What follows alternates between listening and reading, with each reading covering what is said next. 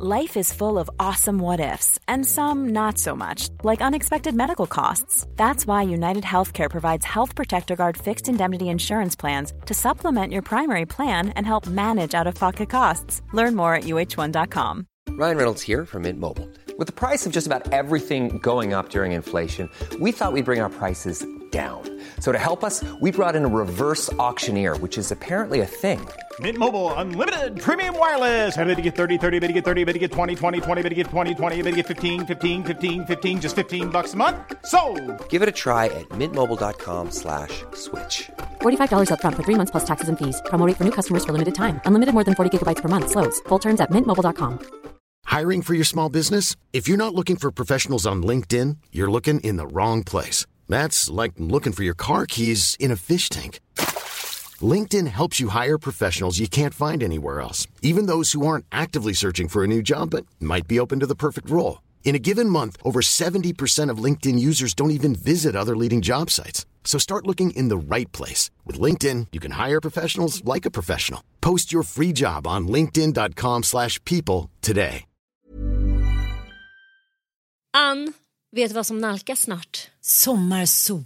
Och min berömda midsommarfest. Det är din älsklingstradition. Och vad passar då inte bättre än att vi denna vecka sponsras av Rusta? Jag drog iväg till Rusta och gjorde, du vet, den här episka inköpskavalkaden. Alltså de har så mycket bord, stolar Dynlådor. och det roligaste av allt. Ja, Jag vet. lampor, mattor. Skatglittret. Gud vad man älskar det. För jag måste säga så här. Det spelar ingen roll hur fina möbler du har. Om du inte har lullullet, Mm. de fina ljusslingorna, ljusen, lyktorna, blommorna. Kuddarna, Nej, mattorna. precis. de det måste utemattor. spegla Ja. livet, det underbara livet. Hörni, gör som vi. Gå in på Rusta och botanisera bland alla deras helt fantastiska utemöbler och allt sortiment av det vi väljer att kalla skatklitter för din sommarfest. Tack Rusta för att ni sponsrar inte din morsa. Tack, vi är så glada.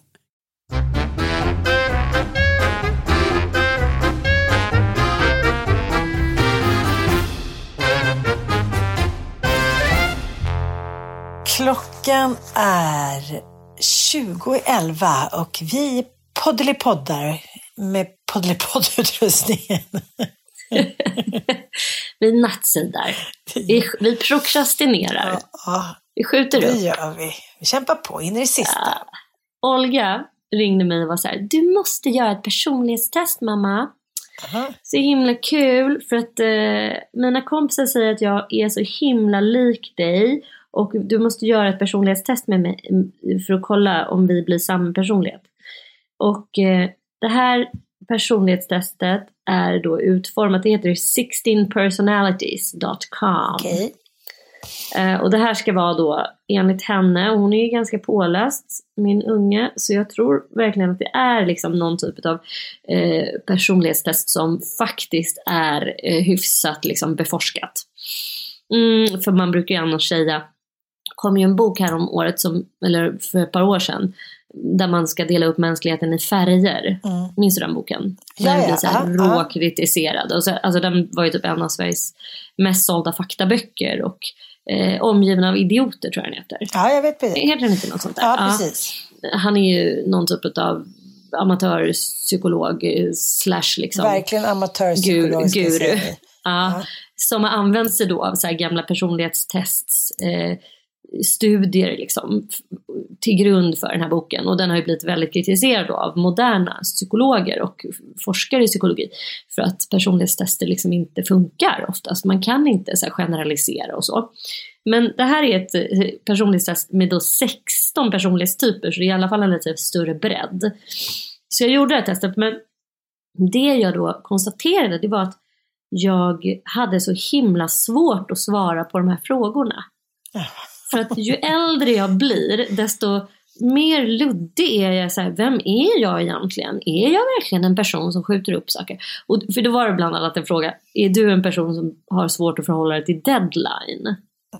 Skjuter du upp saker? Och jag bara, eh, ja det gör jag. Men samtidigt så är jag ju journalist och har ju ändå lyckats arbeta med det här i hela mitt vuxna yrkesliv och det har gått hyfsat bra och jag lämnar ju alltid saker på deadline. Ja, ja, jag fattar. Nästan jag alltid. Ja, ja. Förstår du? Det, det är knepigt att svara på den frågan. Ja, jag kan förhålla mig till deadline men ja, jag skjuter alltid upp saker i sista sekunden. Jag kan inte göra någonting två veckor innan och sen låta det gå tom tid fram till deadline. Det kan jag absolut inte göra. Nej, det kan inte jag heller. Nej, nej, nej. Jag jobbar in till sista sekund och lämnar. Har jag deadline den 22 februari så lämnar jag fem i en minut i tolv den 22 februari. Ja, ja. Det gör jag. Ja, det är verkligen i grevens tid i sista absolut fucking sekund som jag Ja, lämnar ja, ja. ifrån mig saker. Jag kommer aldrig tio minuter tidigt till någonting utan jag kommer liksom sharp och då tycker jag att jag är duktig. Mm. Men oftast kommer jag för sent. Och jag fick en personlighets... Eh, nu har inte jag lyckats klära det här med Olga för hon var ju intresserad av att veta om vi var samma personlighet. Jag blev då en personlighet som jag bara kände så här, nej det här är inte jag. The Mediator. Vad betyder ens mediator? Och så är det bild på en liten riktigt flummig hippie, alltså tecknad hippieperson. Jaha. Min personlighetstyp, liksom 20, alltså jag tänkte liksom 20% med känslorna och, nej 80% med känslorna och 20% med hjärnan typ. Så här. Alltså det här var extremt, eh, eh, verkligen inte vad jag tänkte om mig själv. Nej. Utan jag, jag, ja, jag, jag ger dig läxa till nästa vecka. Och ni som lyssnar, kan inte ni också göra personlighetstestet? För det var faktiskt, det, jag tror att man får lära sig lite om sig själv. Om inte annat så är det lite kul att göra något sånt där. Man behöver inte ta det på 100% allvar. Men man, det, det var lite kul. 16personalities.com Gör Ja, det nu jag ska göra så det. vill jag se vad du är. Ja. Och du måste vara ärlig. Det sa Olga till mig också så här. Du måste vara ärlig. Du kan inte sitta där och försköna dig själv. Som man gör hos terapeuten. alltså just det. Eller så här för övrigt, man bara så här sitter och ja, men så här, hävdar att man typ är bra på massa grejer som man egentligen är kass på. Men jag tycker så att det blir jävligt förvirrande. Jag tänker på den här Thomas Eriksson då, som har skrivit Omgiven av idiot, eller idioti, vad heter det? Omgiven av idioter heter den väl? Ja. Ja, det. Han är ju så jävla populär ju. Alltså det, det sägs att den här boken har typ i så här, över 200 000 exemplar och den har ju översatts och ska översättas hit och dit. Men problemet är ju med den här, det är ju verkligen hittepå. Han är en karismatisk liksom, ja men du vet, charlatan och liksom Han kallar sig själv, Thomas Eriksson är expert på beteenden, coach, föreläsare, ledarskapstränare och författare. Han driver en konsultverksamhet med fokus på att förändra beteenden. Och jag menar, det må ju vara sant, men det kom ju då en väldigt så här, granskande för filter. ja. Ja, filter, var det filter eller var det Nej, det var filter. Nej, det var det är filter. deras mest lästa artikel någonsin kommer jag ihåg att det stod. Ja. Så intresset är ju stort. Men hela hans liksom, ja, men, filosofi går ut på det att man kan sortera in människor i olika färger. Men, men det sjuka är att så här, ingen annan forskning under liksom stryk, alltså det är ingen som stärker hans tes. Alla säger att det inte alls går. Men ändå, så, Ja. människor vill, så jag har tänkt på det så här, människan, särskilt i tider av oro så här, har sånt jävla behov att liksom på något sätt kategoriseras. Vad är det? Känns det lugnare då när man vet vem man är? Då, då spelar det ingen roll att man inte tror på det själv. Precis som du säger att Olga säger att du måste säga sanningen. Om någon annan säger vilken, ja, men det är ju precis som vilket jävla horoskop som helst. Det är som, då då måste man ju läsa hans, liksom, hans tes då som en, ett horoskop. Ja, men, ja, men samtidigt, jag tänker väl också att så här, med en nypa salt, och sam, jag kan ju också bli så här, irriterad på att så här, förstå sig på inte kan liksom, ta det här med en nypa salt. Att, så här, ja, alltså, vi människor har ett behov av att kategorisera, av att så här, ordna tillvaron. Det har vi ju alltid gjort. Allt ifrån att så här, katalogisera varenda jävla växt på hela planeten till att börja liksom undersöka våra egna beteenden som ju är grunden till psykologin till att försöka förstå varför vissa lär sig på vissa sätt och andra lär sig på andra sätt. Alltså, det här är ju en vetenskap som är, alltså det, det, det vetenskap handlar väldigt mycket om, att så här, bryta ner vetandet eller kunnandet eller eh, hela vår tankevärld, vår, vår eh, ja, men, i förståeliga beståndsdelar på något sätt. Ja, men det här testet då som du pratar om, det kallas ju då för diskmetoden eller DISA-metoden och det bygger på den här fyrfärgsmetoden då som man ska dela in människor i olika personlighetstyper. Blått, Mm, rött, alltså grönt. du menar nu Thomas Eriksson? Ja, precis. Men, men det här är ju då, det är ju ingenting som Thomas Eriksson liksom har uppfunnit eller kommit. Det är ju det bygger på den här Emotions of Normal Peoples av en William Moulton Marston. Den har ju då blivit populär på grund av att Thomas Eriksson har liksom byggt, ja men hela hans bok går ut på, ja men att, att precis de här, och det här är ju då, det här är ju inte en, ingen vetenskaplig, liksom forskad metod. Det är så kallad psydo, eh, psykologi och vetenskap. Mm. Men det är ju väldigt spännande, tycker jag. Eh, Ja men det är sjukt spännande. Och det här 16, 16 personalities test, Ja. det är liksom då tydligen grundat på Myers and Briggs Type Indicator. Och det är ett av världens mest eh, använda personlighetstest. Och det framställdes av Isabel Meyer och hennes mamma Catherine C. Briggs. Och den bygger faktiskt på Carl Gustav Jungs teorier om psykologiska typer. Liksom. Så därför så, och det finns inget vetenskapligt stöd för även det här testet. nej. Men det kan ändå vara kul. Man, Ja. Allting behöver inte vara liksom, jag tycker också att så här, vi lever i en tid som jag känner att det håller på att svänga om. Vi har levt i en tid som har varit krampaktigt fixerad vid att allting måste vara vetenskapligt beforskat, det måste ha stöd, det måste finnas liksom det, det måste finnas akademisk eh, ja, bakgrund kring allt. Och vissa grejer känner jag bara så här: nej, jag vill kunna typ gå till en schaman om jag är sugen på det. Det behöver inte finnas Nej, någon jag jag forskning fattar. kring det. Jag vill kunna tro att en kattuggla hoar, alltså förstår du? Jag tycker bara Ja, jag, är inte, jag tycker att världen förlorar mycket av sin magi om man ska bli vetenskapstroende. Jag fattar, jag faktiskt. fattar. Och sen kan jag ändå göra skillnad på när man kanske ska ägna sig åt vetenskapligt beprövade metoder. Typ när man är sjuk eller något äh, Ja. annat dylikt. Men absolut. Men jag har en kompis som senast idag var och liksom fick lite tryck här och där och lite kärlek i kroppen hit och dit. Och eh, ja, men, eh, hon säger, jag känner mig som att jag är på nytt född. Eh, och likadant en annan eh, kompis i fredag som hade varit, och så, man ska nu säga nå, lite åt det här hållet då, lite psykoterapi eh, och var så här, nej men gud, jag har drömt liksom varenda natt sedan dess, jag har djupsömn, jag vill, jag vill inte ens ta ett glas vin, jag vill bara vara i den här känslan av att någon har liksom, att någon bryr sig om en. Förstår du? Som inte kanske är någon inom familjen som, där man redan har fått sina befästa roller. Och jag sitter och kollar på det här DISA-testet och då är man ju, ja, som vi sa, röd, grön, gul eller blå. Blå. Mm. Och då Ja. är ju du eh, gul.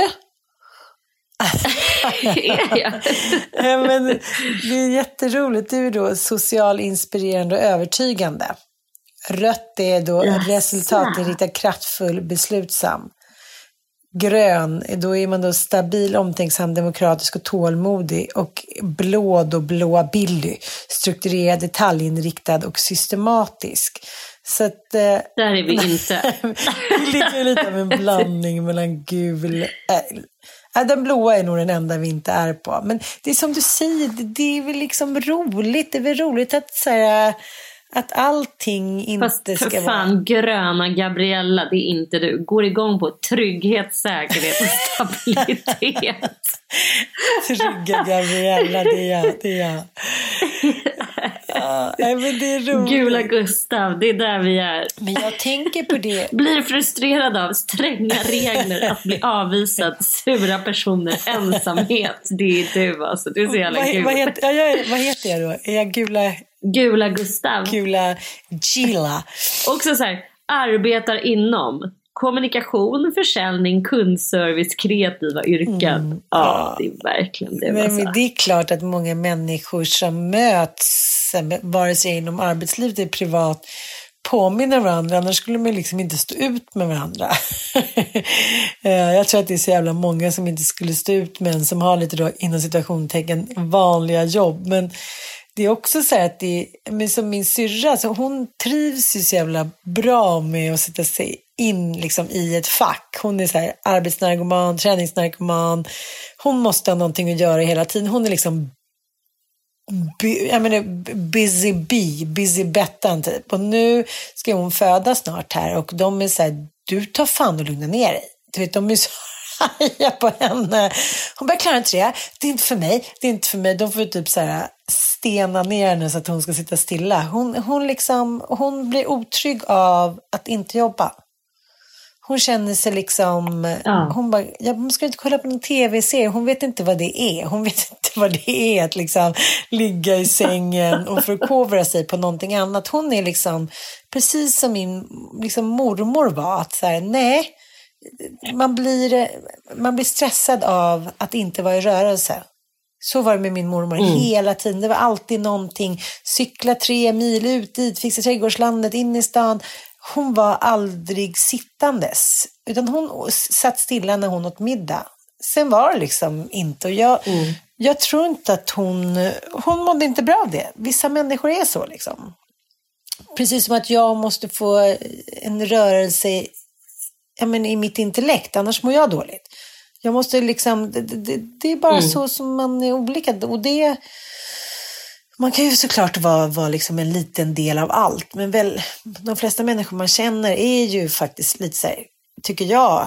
Jag tycker, jag tycker ändå att det stämmer lite, att man är kategoriserad in i en färg. Sen är man ju tusen grejer om annat, men det är ju som vi håller på med vårt medberoende. Där är också så här 40 olika du vet, frågor man ska svara på. Är du medberoende? Så att det, jag tycker sånt där är spännande. Ja, och det kommer pendla i livet. Ja, men jag tror på en kombination att man naturligtvis har olika grundläggande personlighetsdrag. Och sen tror jag också väldigt mycket på utvecklingspsykologi. Alltså vi människor blir ju för fan mm. uppemot hundra år, många av oss. Och det är klart att det hinner hända mm. en väldig massa under livets gång. Att vi med, mm. och så, sen så här, vem fan orkar vara liksom gula Gustav ett helt liv? Sen mm. kanske man går till att bli den där jävla gröna Gabriella för man orkar inte hålla på och vara en så här prokrastinerande. Alltså det känner jag, så här, Micke som ju verkligen har varit en eh, person som alltid har kommit för sent. Nu, alltså han, han börjar ju komma, liksom, komma över till att bli väldigt så här, plikttrogen och komma i tid och mm. så här, värdera det högt och sånt liksom. Eh, mm. Så jag, jag, tror definitivt att man pendlar eh, under sitt liv också. Eh, förstås. Och att man blir man bättre. Man pendlar också väldigt mycket med olika människor. Ja, verkligen. Självklart. Ja. Då har man ju jättestor impact på varandra. Men du och jag är ju för fan toleranta som typ två pårökta hippiekärringar från 70-talet mot varandra. vi bara, okej okay, vi blir irriterade på varandra men det är så här, it is what it is, men nu får vi ta tag i. Vi känner ju alltid när det har liksom gått över gränsen. Ja, men det är men... ingen, alltså samtidigt så är det så här, dels har vi jobbat mycket med acceptance. Och jag tänker ju faktiskt så här att om, om man är din vän, då kan man inte börja irritera sig på att du är som, som du är, att du är gula Gustav. Det har man ju troligtvis spottat rätt tidigt i relationen. Och jag är också där. Det skulle ju vara helt idiotiskt om vi började tycka att vi ska liksom förändra varandra. Jag inser ju det på något sätt. Och jag tror att du inser det med mig också. Alltså det, det bara, man får liksom take it or leave it och så får man göra det bästa av situationen och det blir, blir oftast väldigt bra ändå. Sen kan vi få så här gemensamma ryck att vi bara, nej men hörru, nu, nu får vi ändå liksom styra upp lite här. Mm. Vi ska inte ligga i sängen och podda klockan fem i elva liksom.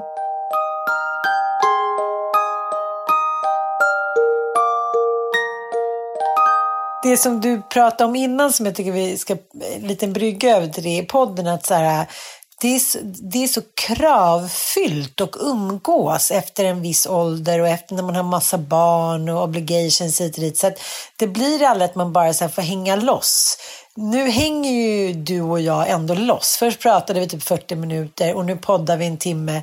Det är liksom villkorslöst tjejsnack. Mm hur ofta har man det? Liksom? Nej, men det, Fan, ja, nej, men det var verkligen så här, jag har gjort två sådana spaningar och eh, vilket jag tycker, min, en av mina bästisar som jag träffade idag, hon eh, berättade om, alltså hon, hon la ut på Instagram en så här helt galen grannfest. Så här bilder på, alltså en granne till dem som på riktigt har alltså smält upp en hel isrink i sin egen trädgård. Eh, och har en fest då, coronasäkrat, där de har liksom gjort typ som lilla Kungsträdgården, alltså en riktig ishockeyrink. En sån jävla liksom påkostad grannfest och hon berättar då att så här, nej men det här är sjukt, i vårt grannskap har det då blivit liksom lite som en så här inbördes tävling att arrangera roliga granngrejer. Eh, jag bara wow, det här är på en nivå så alltså, det här är ju helt galet, det här går inte, det här går inte att tävla med liksom någon som har så gjort en egen yes. ishockeyrink i sin egen trädgård med en så här utomhusbar. Det är liksom blinkande lyktor. Du vet, sån jävla galenskap. Mm. Men då tänkte jag väldigt mycket på att ju äldre vi blir desto, och ju fler barn vi får och ju mer pengar vi tjänar, desto mer maxar vi liksom umgänget. Så när man ska träffa tjejerna och liksom passa på att göra det en helg i månaden, då ska det vara så jävla uppstyrt. Det är ingen så här att man går och bara tar en fika med varandra utan det ska maxas på. Man ska ut och äta på någon speciell restaurang som man ska boka bo på några månader i förväg och sen efter det ska man så här, gå iväg på någon så här superlyx-spa som ska vara så här, ingen ska ha testat det. Alltså det är, eh, det blir en så här, en stor pryl. Och så tycker jag generellt att det blir jävligt mycket kring umgänge nu under corona också för att man har liksom begränsat umgänget så jävla mycket så när man väl då ska så här, wow, nu ska, vi, nu ska vi ändå riskera att ses. Då gäller det att göra det under riktigt jävla lyxiga omständigheter. Då ska det liksom ja, säga, ja. nej man kan inte ha någon liten vardagsmiddag utan då ska det vara en riktig jävla middag och det är så här, som att det är den sista Eh, stunden eh, kommen. För att så här, om någon av oss smittar ner någon annan så hade vi i alla fall jävligt trevligt ikväll. Så att jag saknar verkligen det där kravlösa omgänget och jag hade en sån dag med min, min bästis idag. Visserligen gick vi och käkade en rätt lyxig brunch. Men sen var det bara att vi hade så här ledig tid när vi bara gled runt på Söder och så här, kollade till skyltfönster, gick och satte oss på något sunkigt fik och tog en te och så här, Ska vi gå och kolla om det går någon biofilm? Vi gick in på Victoria och bara, jag hittade ingen bra film vi ville se. Va? Vadå, är det biografer ja, Alltså biografer har öppet, men det är bara åtta platser på varje bio. Så biljetterna tar ju slut blixtsnabbt liksom. Men vi ville se Spring Uje Spring, men den var slut. Ja.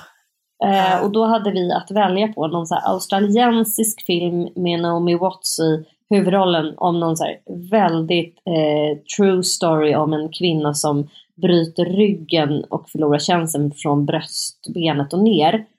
Hennes extrema depression och sen hur hennes barn ger henne en, en skata.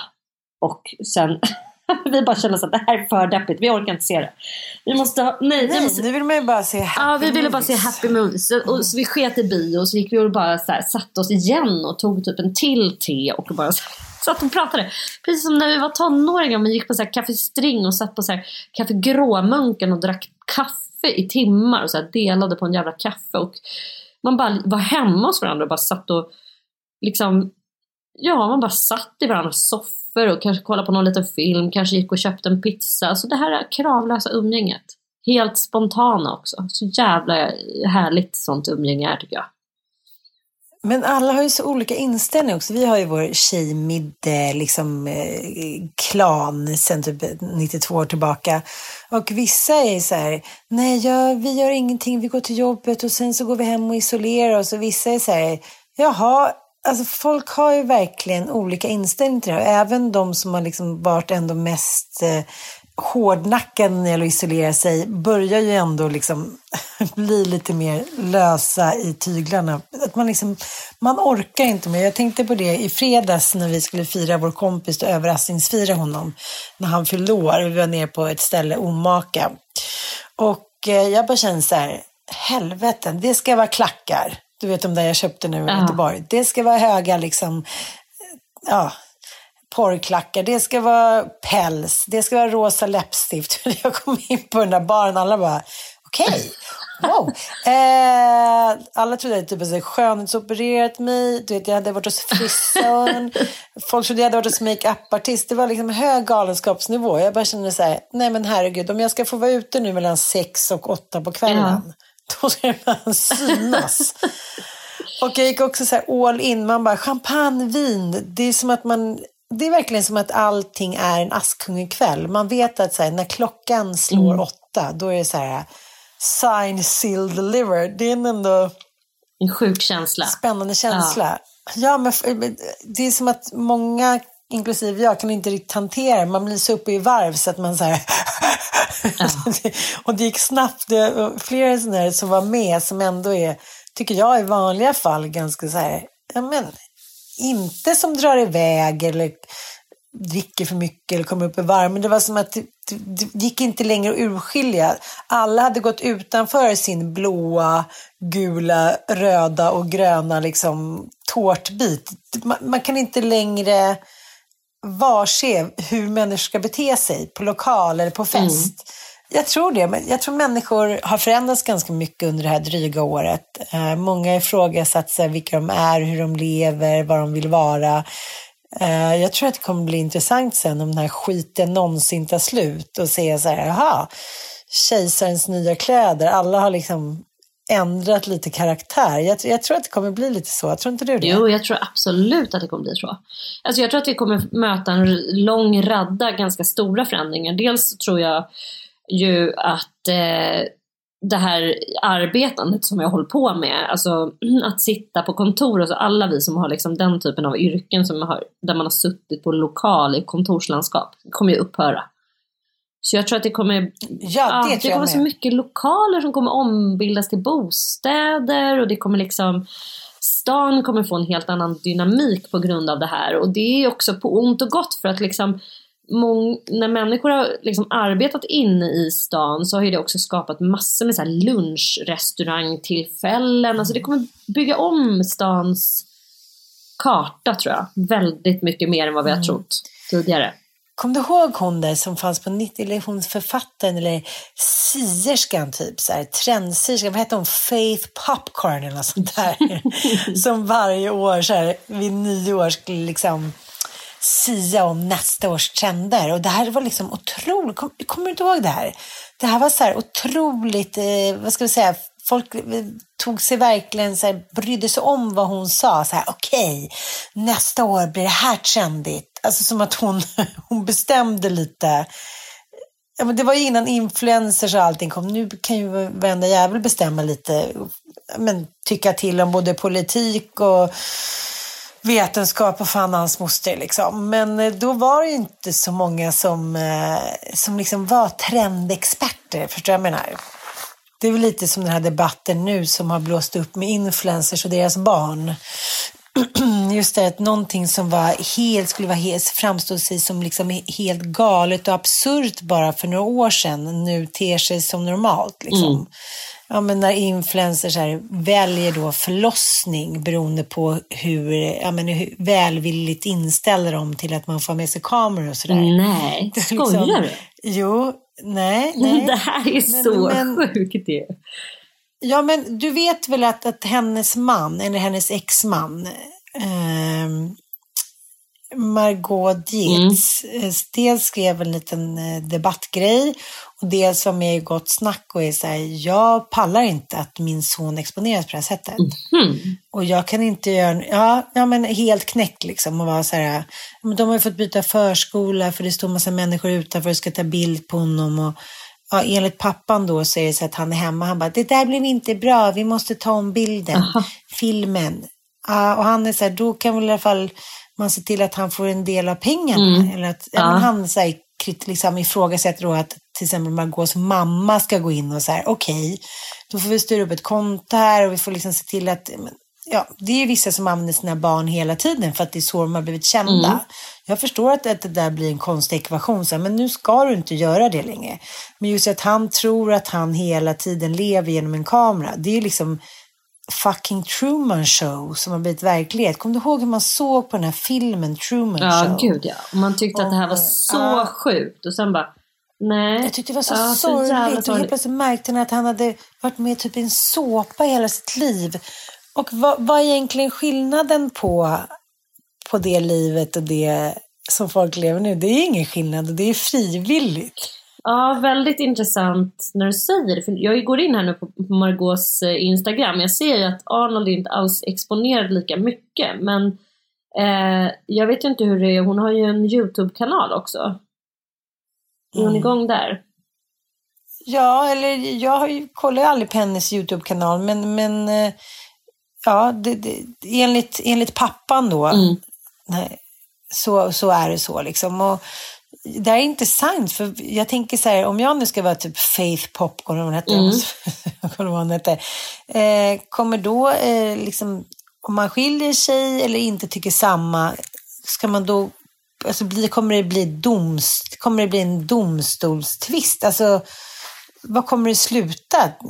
Det är klart att man kommer anmäla varandra till slut. Va, va, ja, jag Ja, men jag menar, kommer om han går ut i Gott Snack och pratar om det här och skriver en liten debattartikel, då, då torde han ju verkligen ha diskuterat det här med, med eh, Margot vid väldigt många tillfällen, tänker jag. Det måste vara en konflikt liksom mellan dem och han anser sig då vara tvungen att absolut. gå ut medialt och prata om det, för hon verkar typ inte lyssna, eller? Och jag tänker väl att så här, Mm. ja, eh, definitivt.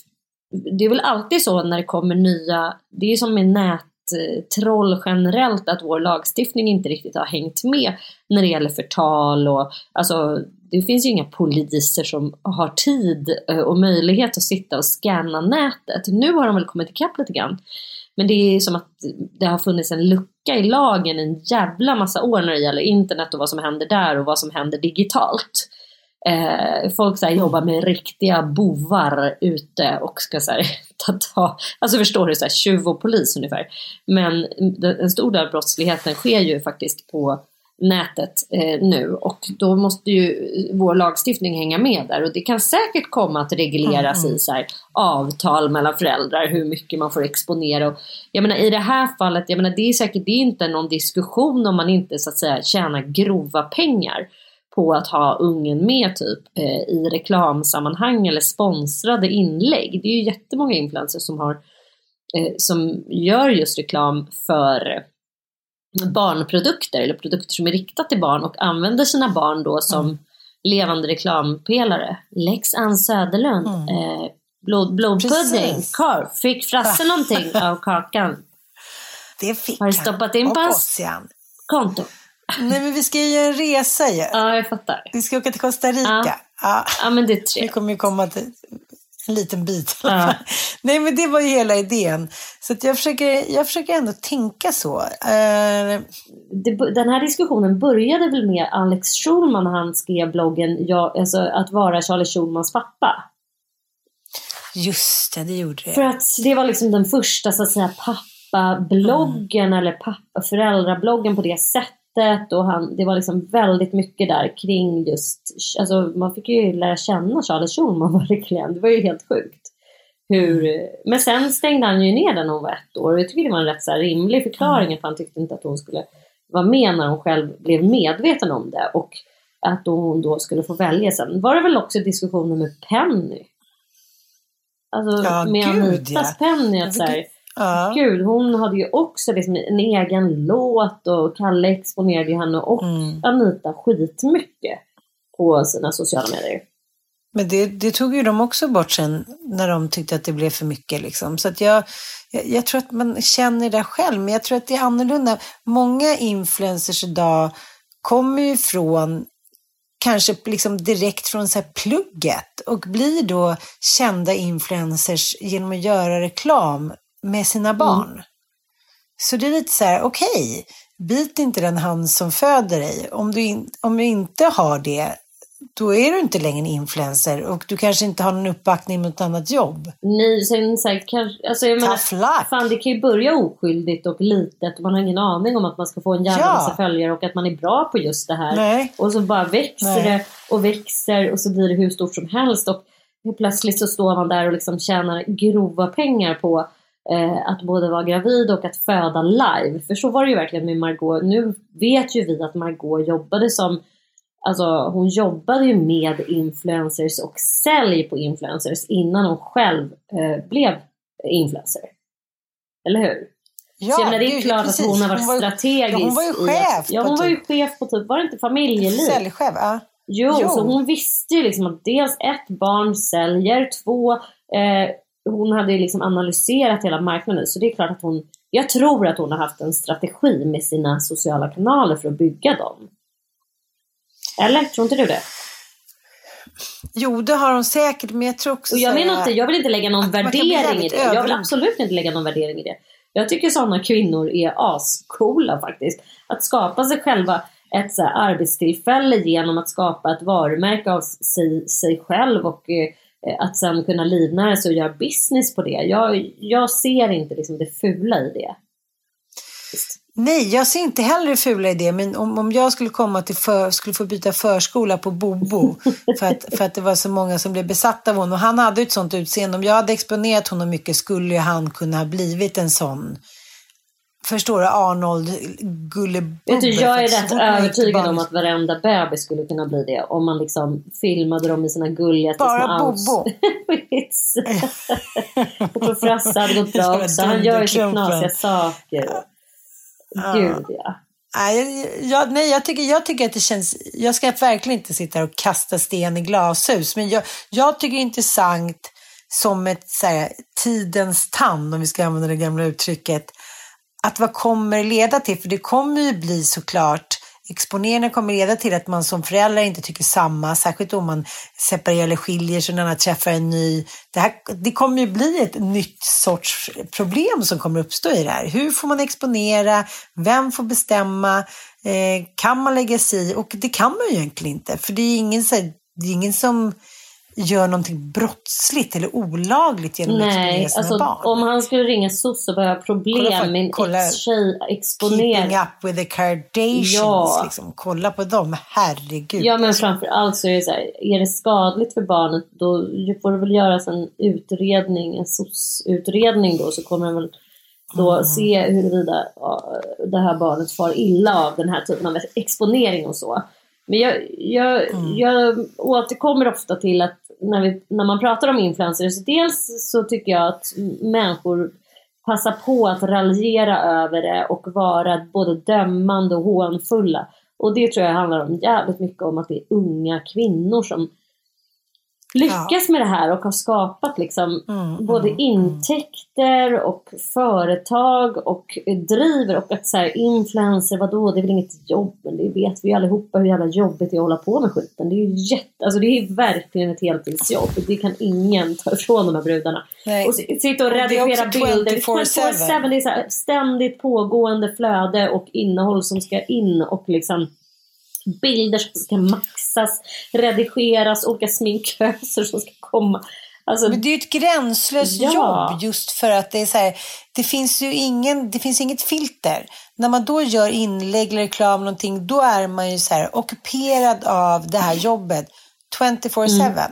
Och det är en tyst överenskommelse mellan mellanhänder som till exempel influencer marketing och de som beställer och en själv. Det finns liksom ingen så här, när man får bra betalt för att göra ett icke-jobb då som marknaden ändå ser det, då får man liksom inte ställa några motkrav i stort sett.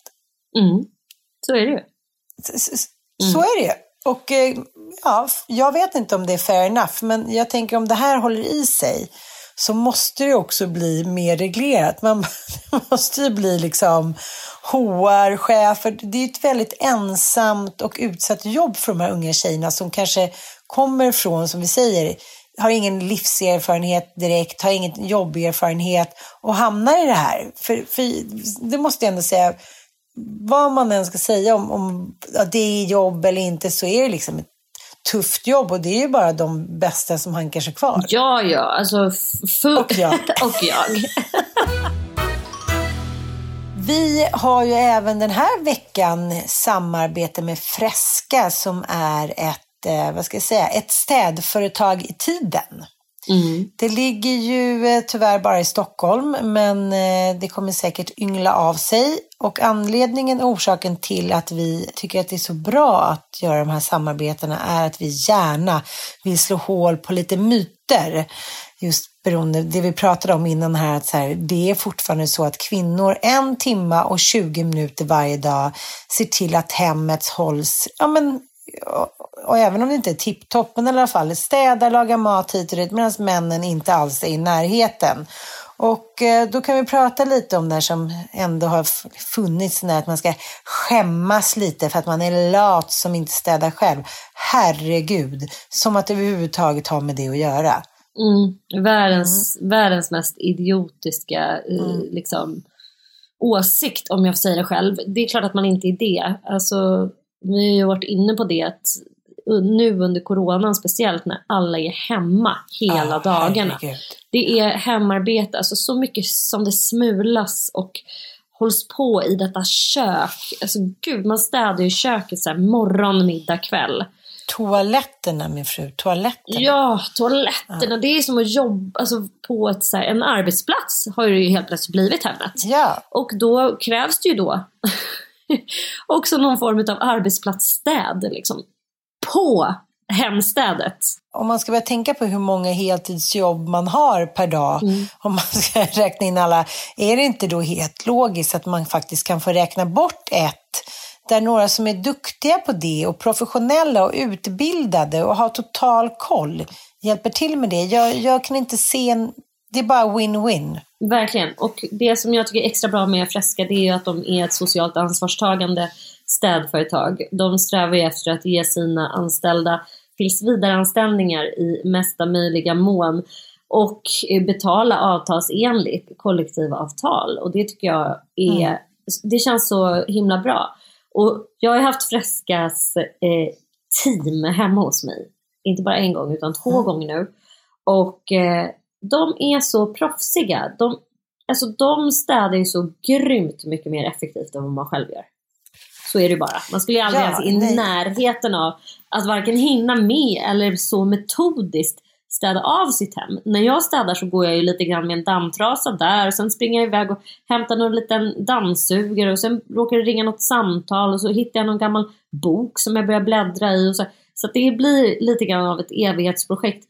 Medan de här är liksom extremt målmedvetna, de har en strategi, de använder sig av så här svanenmärkta städprodukter som de har med sig i sin lilla bil som eh, de kommer med. Det det, det är som du säger, det är en win-win för alla inblandade. Och nu har vi ett supererbjudande till er som lyssnar.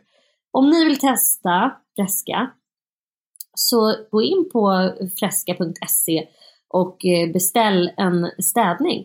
På de två första städtillfällena så får ni 30% rabatt med koden inte din morsa. Precis, och jag ska bara säga att eh, ni kan kommunicera väldigt enkelt med Fresca också via deras app. Och de har också 100% nöjdgaranti. Och eh, där är jag, 100% nöjd. Jag gick omkring hela helgen och så sa jag bara till Mattias så här, bor vi nu på ett hotell? Är det här ett hotell? det var så fint.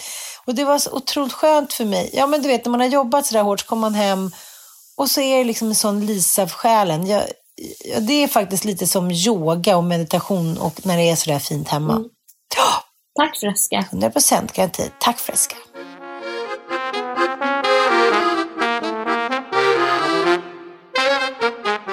Vi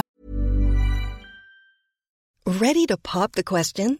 The jewelers at BlueNile.com have got sparkle down to a science with beautiful lab-grown diamonds worthy of your most brilliant moments. Their lab grown diamonds are independently graded and guaranteed identical to natural diamonds, and they're ready to ship to your door. Go to Bluenile.com and use promo code LISTEN to get $50 off your purchase of $500 or more. That's code LISTEN at Bluenile.com for $50 off. Bluenile.com code LISTEN. Planning for your next trip? Elevate your travel style with Quince. Quince has all the jet setting essentials you'll want for your next getaway, like European linen premium luggage options, buttery soft Italian leather bags, and so much more. And it's all priced at 50 to 80% less than similar brands. Plus, Quince only works with factories that use safe and ethical manufacturing practices. Pack your bags with high-quality essentials you'll be wearing for vacations to come with Quince. Go to quince.com slash trip for free shipping and 365-day returns. Quality sleep is essential. That's why the Sleep Number smart bed is designed for your ever-evolving sleep needs. Need a bed that's firmer or softer on either side?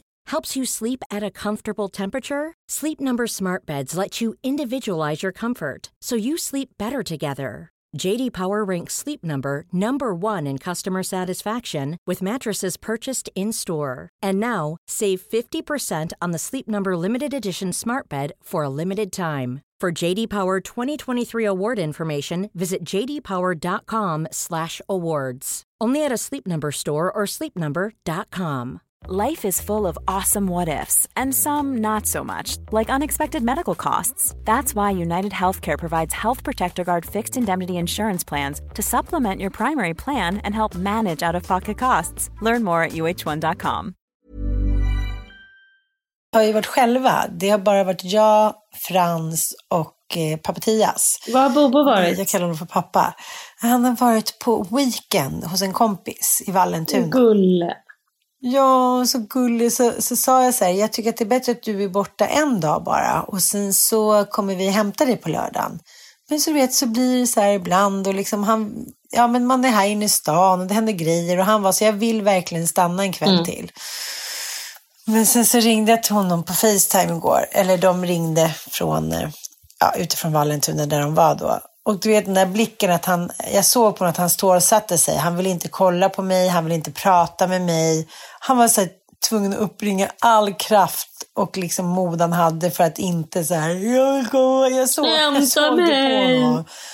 Ja, var så gullig. Och sen så när vi, han kom hem idag vid elva tiden så, så jag tänkte att det är viktigt att vi pratar om det här så att det inte blir en skamgrej att man känner att man inte har Klarat av.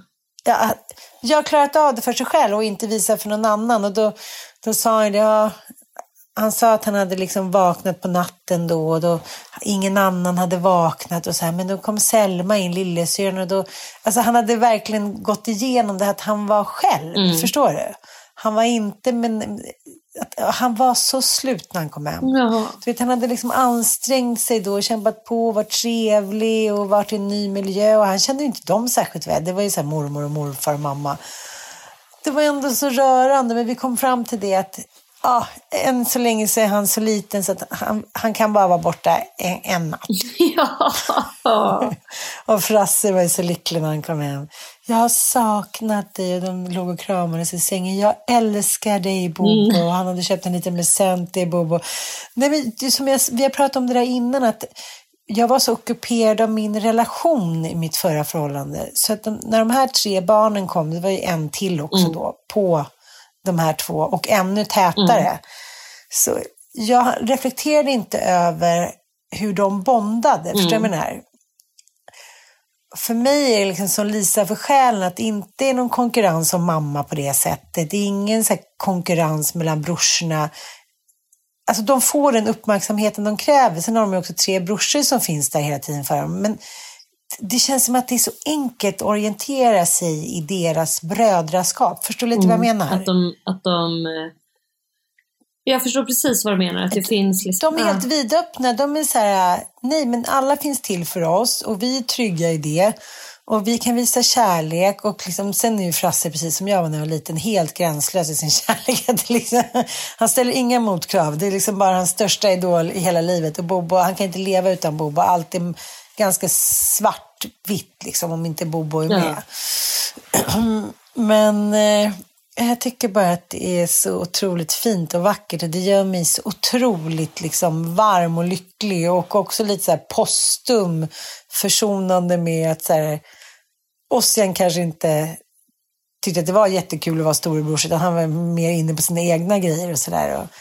Ja men du vet att det kanske är ett arbete det också. Man tar ju för givet att så här, syskon ska vara syskon och de ska vara så lika och hit och dit. Men de var ju inte det. Eh, Det var lite gulligt tycker jag. Och så jäkla, det är sån, man säger det att det är en gåva att få syskon och att det är en gåva att ge sina barn syskon. Och det är det väl till 90 procent, men jag vet också syskon som har verkligen avskytt varandra. Och som verkligen, Ja, alltså, ja. äh, alltså har haft så superkonkurrens och liksom, en kompis vi hade en storbrorsa som hon var rädd för. Han var liksom våldsam och alltså, det fanns ingen kärlek där. Hon var så här, kan inte gå hem nu för att han är hemma. Hon bara, okej, men vad då då?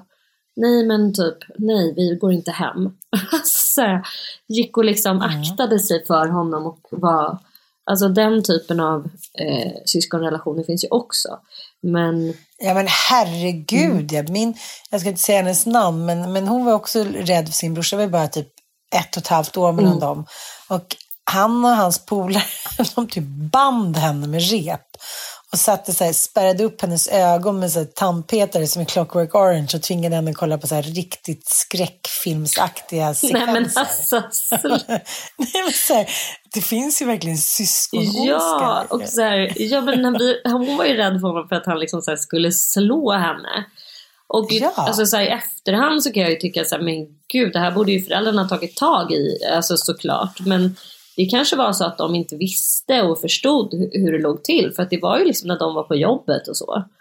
Eh, och det var ju liksom just när hon skulle komma här- hem i det där ja. mellanrummet eh, mellan skola och liksom att föräldrarna kommer hem från jobbet.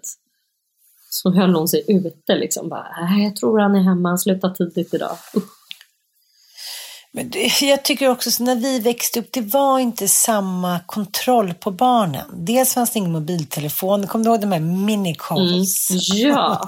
Som vi ser plötsligt när man säger man var med sina kompisar och kände sig jagad bara för att de hade sin jävla minicall. som bara, Eh, Var det inte vad hette det? Personsökare var det? Ja, precis. jävla sjuk Och så kunde man se numret Ja. Mm. och så skulle man då ringa upp. Man bara, men kan vi inte bara höras när jag kommer hem? Jag liksom vill inte hålla på med det med mobiltelefon, så mina kompisar skramlade ihop typ till mobiltelefon när jag fyllde så här 23 eller något. De var så trötta på att inte få tag på mig. Att det, det finns något förakt till att inte alltid vara uppkopplad eller höra av sig. Och Du vet, jag bara känner så här, jag vill typ göra en eh, revolution nu. När man inte svarar direkt på mejl eller någonting, då blir folk så här... Förnärmade. Tycker typ- att man är Ja, oseriös. man typ, ja, bara, aha, jag har försökt få tag på dig eh, länge nu. Man bara, nej. Sen igår eftermiddag. eftermiddag. nej, och då är det så här, okej, nu kanske du förlorar det här jobbet. Man bara, men ta ditt jobb.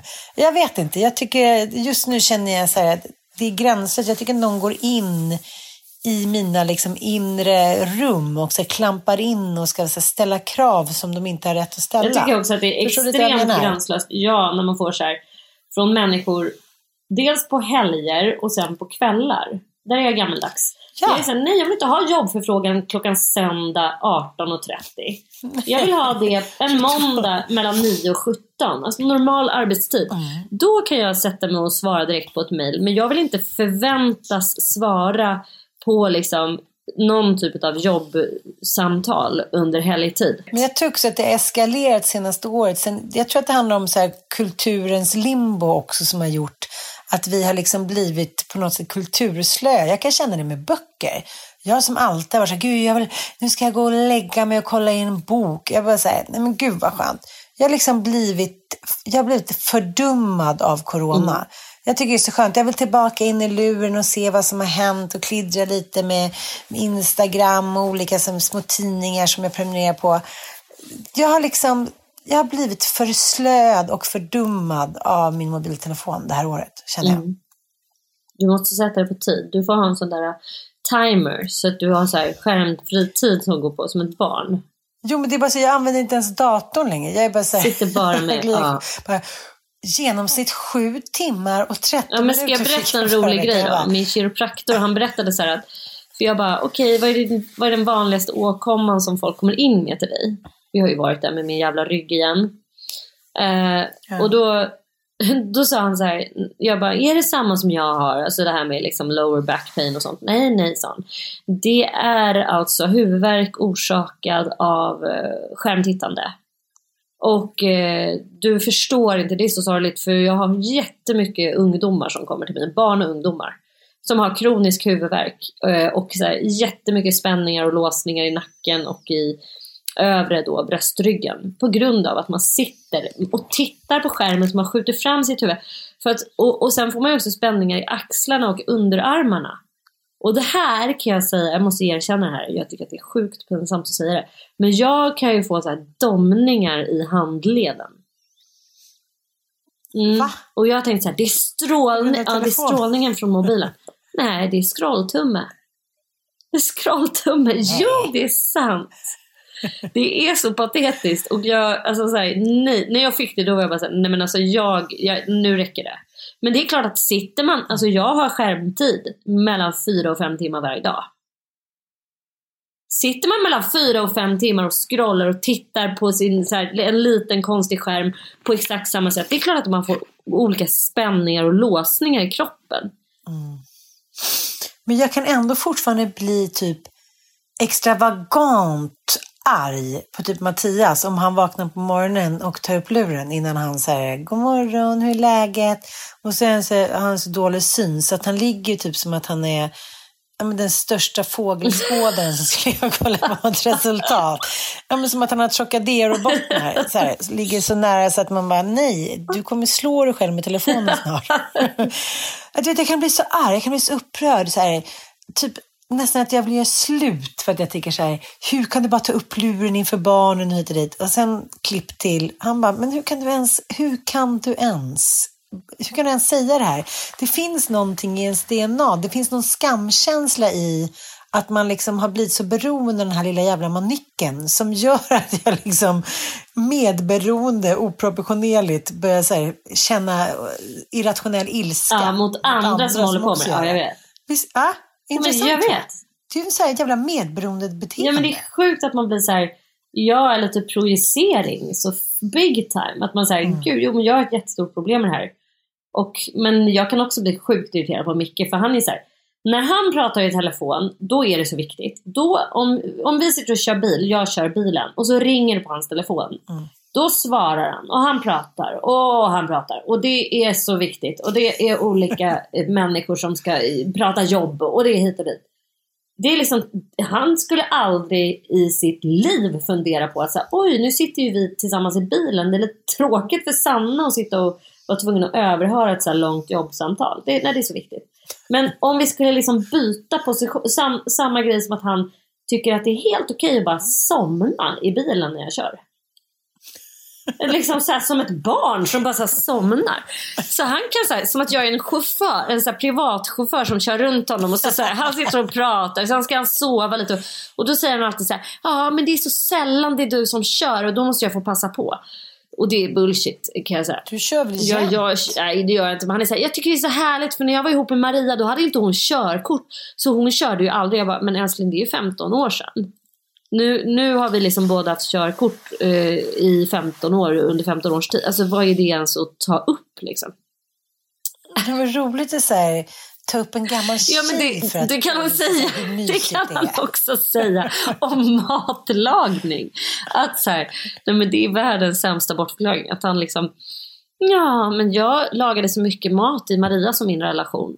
Eller ja, för hon kunde ju knappt koka ett ägg. Jag bara, aha, men... Och då är du trött på det 15 år senare, eller vad då? Så du klarar då inte av att laga mat två dagar i veckan för att du är så utmattad av din fem år långa relation med Maria när du var tvungen att ma laga mat. Vilket jag tror är sånt jävla ljug. Alltså när lagade han mat? Liksom? Man kanske, de hade väl bara en massa föreställningar och pjäser. Alltså det är bullshit. Det här är någonting som eh, min Mattis också hela tiden åberopar hur mycket han gjorde för mig. Skjutsade mig till frisören, satt utanför, fixade hitan och ditan de två första åren. Jag bara, oj, eh, du har aldrig, du har aldrig, hört, du har aldrig hört Per Gessles uttryck, man är aldrig större än sin senaste singel. eller hits eller vad man säger. Nej, han kan liksom fort... Nu tycker jag att det har blivit lite glesare mellan liksom åberopningarna för att jag blir så vansinnig. Jag bara, jaha, men vad bra, då kan vi väl tillsammans kanske... Tänk om du och jag ska vara ihop i 40 år. Då ska du leva på gamla meriter som du hade de två första åren. Det är åren. en tjugondel av er relation också. Så då, han menar att han har legat i så pass. Ja. Själv man bara kör dygnet Men det är deppigare för mig eftersom min kille då har legat i för en annan tjej. Både när det gäller matlagning och liksom bilkörning och allting. Så jag får då så här, det är, ja, det är så oförskämd förklaring. Så att, det är som att jag skulle, alltså jag skulle aldrig ens, om jag tog upp samma typ av argument. Nej, det var så jobbigt för mig med Wille Crafoord för då var jag tvungen att liksom ja, vad det nu skulle kunna tänkas vara. Nej, men det, det är liksom Ligga det är en helt bisarr, eh, ett bisarrt argument Ja. faktiskt. Men det är förklaringen till att han är så utmattad på att laga mat. Liksom för att han för 15 år sedan fick ma- eh, laga mat till Maria Bonnevie.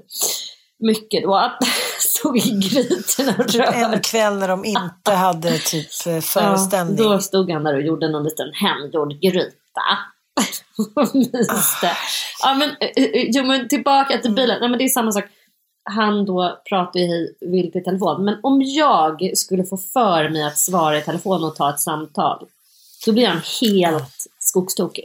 Det är liksom, och det är klassisk projicering också. Förstås. Ja, ja. Han har ingen, men han har ingen självinsikt när det överhuvudtaget. Nej, inte alls liksom. Och bara är så här, gud hur kan du sitta här och liksom ta hela luft, livs... Man hör ju ingenting, man kan inte tänka på annat än inne i ditt samtal. Nej, exakt precis som du brukar göra, men då är det ju så himla mycket viktigare det samtalet. Liksom. Mm. Då är det viktiga Mm, det är jobbsamtal. viktigt, olika direktörsmässiga samtal som man ska köra. Ja, det finns mycket att störa sig på med sin partner, det är helt klart. Speciellt, det går upp och det går ner i coronans tid. Mm. Helt klart. Mm, jag har gjort slut lite idag också där, men nu är det samma sak. Har du gjort det? Nej, men det är just det där du säger, att jag är så jävla trött på det där att så här, 2021 så, så är, finns det ändå en differens mellan kvinnors och mäns jobb. Fast det inte är så länge. Kvinnor är liksom eh, i chefspositioner, kvinnor är mer utbildade och ändå så är det så här, som att det är någonting som vi klarar av lite vid sidan om. Eh, utanför det viktiga då, att ta hand om eh, bebisarna, mansbebisarna och deras barn och allt annat.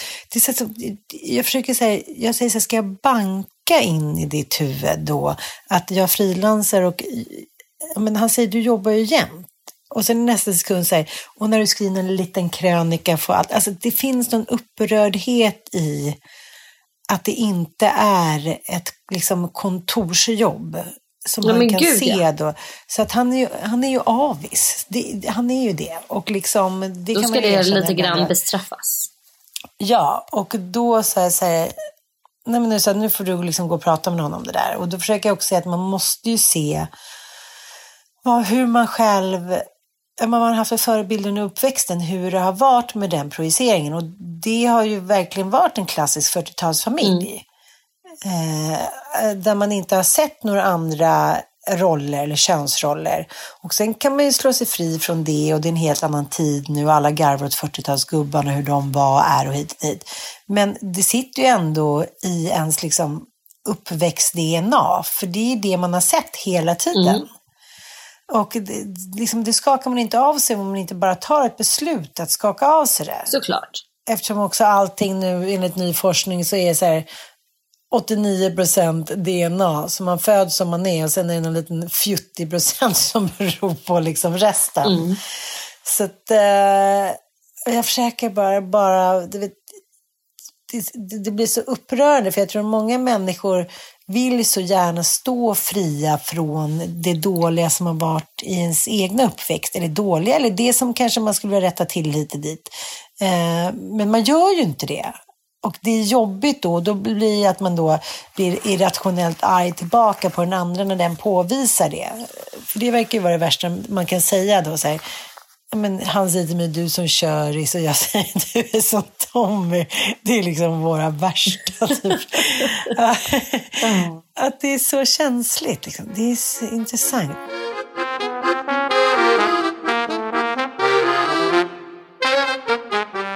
Jag blev ändå lite glad kan jag säga här som avslutning på våran eh, härliga poddipoddis. Eh, att eh, i Norden då så är det svenska kvinnor som bråkar mest med sina män om att de är så jävla sugiga på att städa. Liksom.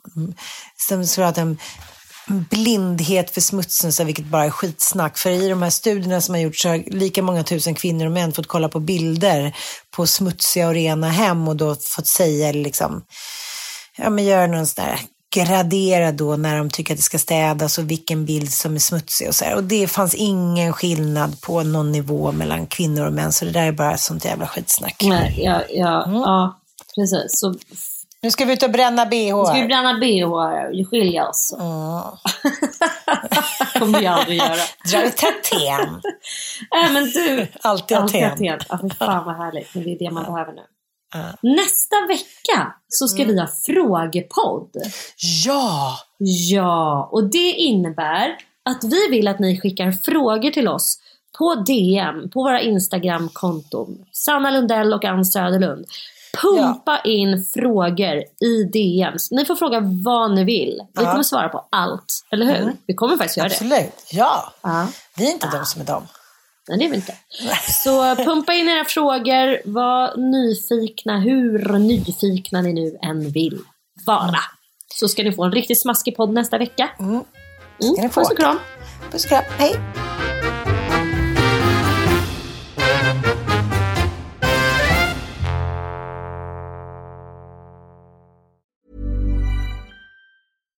Hi, I'm Daniel, founder of Pretty Litter. Cats and cat owners deserve better than any old fashioned litter. That's why I teamed up with scientists and veterinarians to create Pretty Litter. Its innovative crystal formula has superior odor control and weighs up to 80% less than clay litter.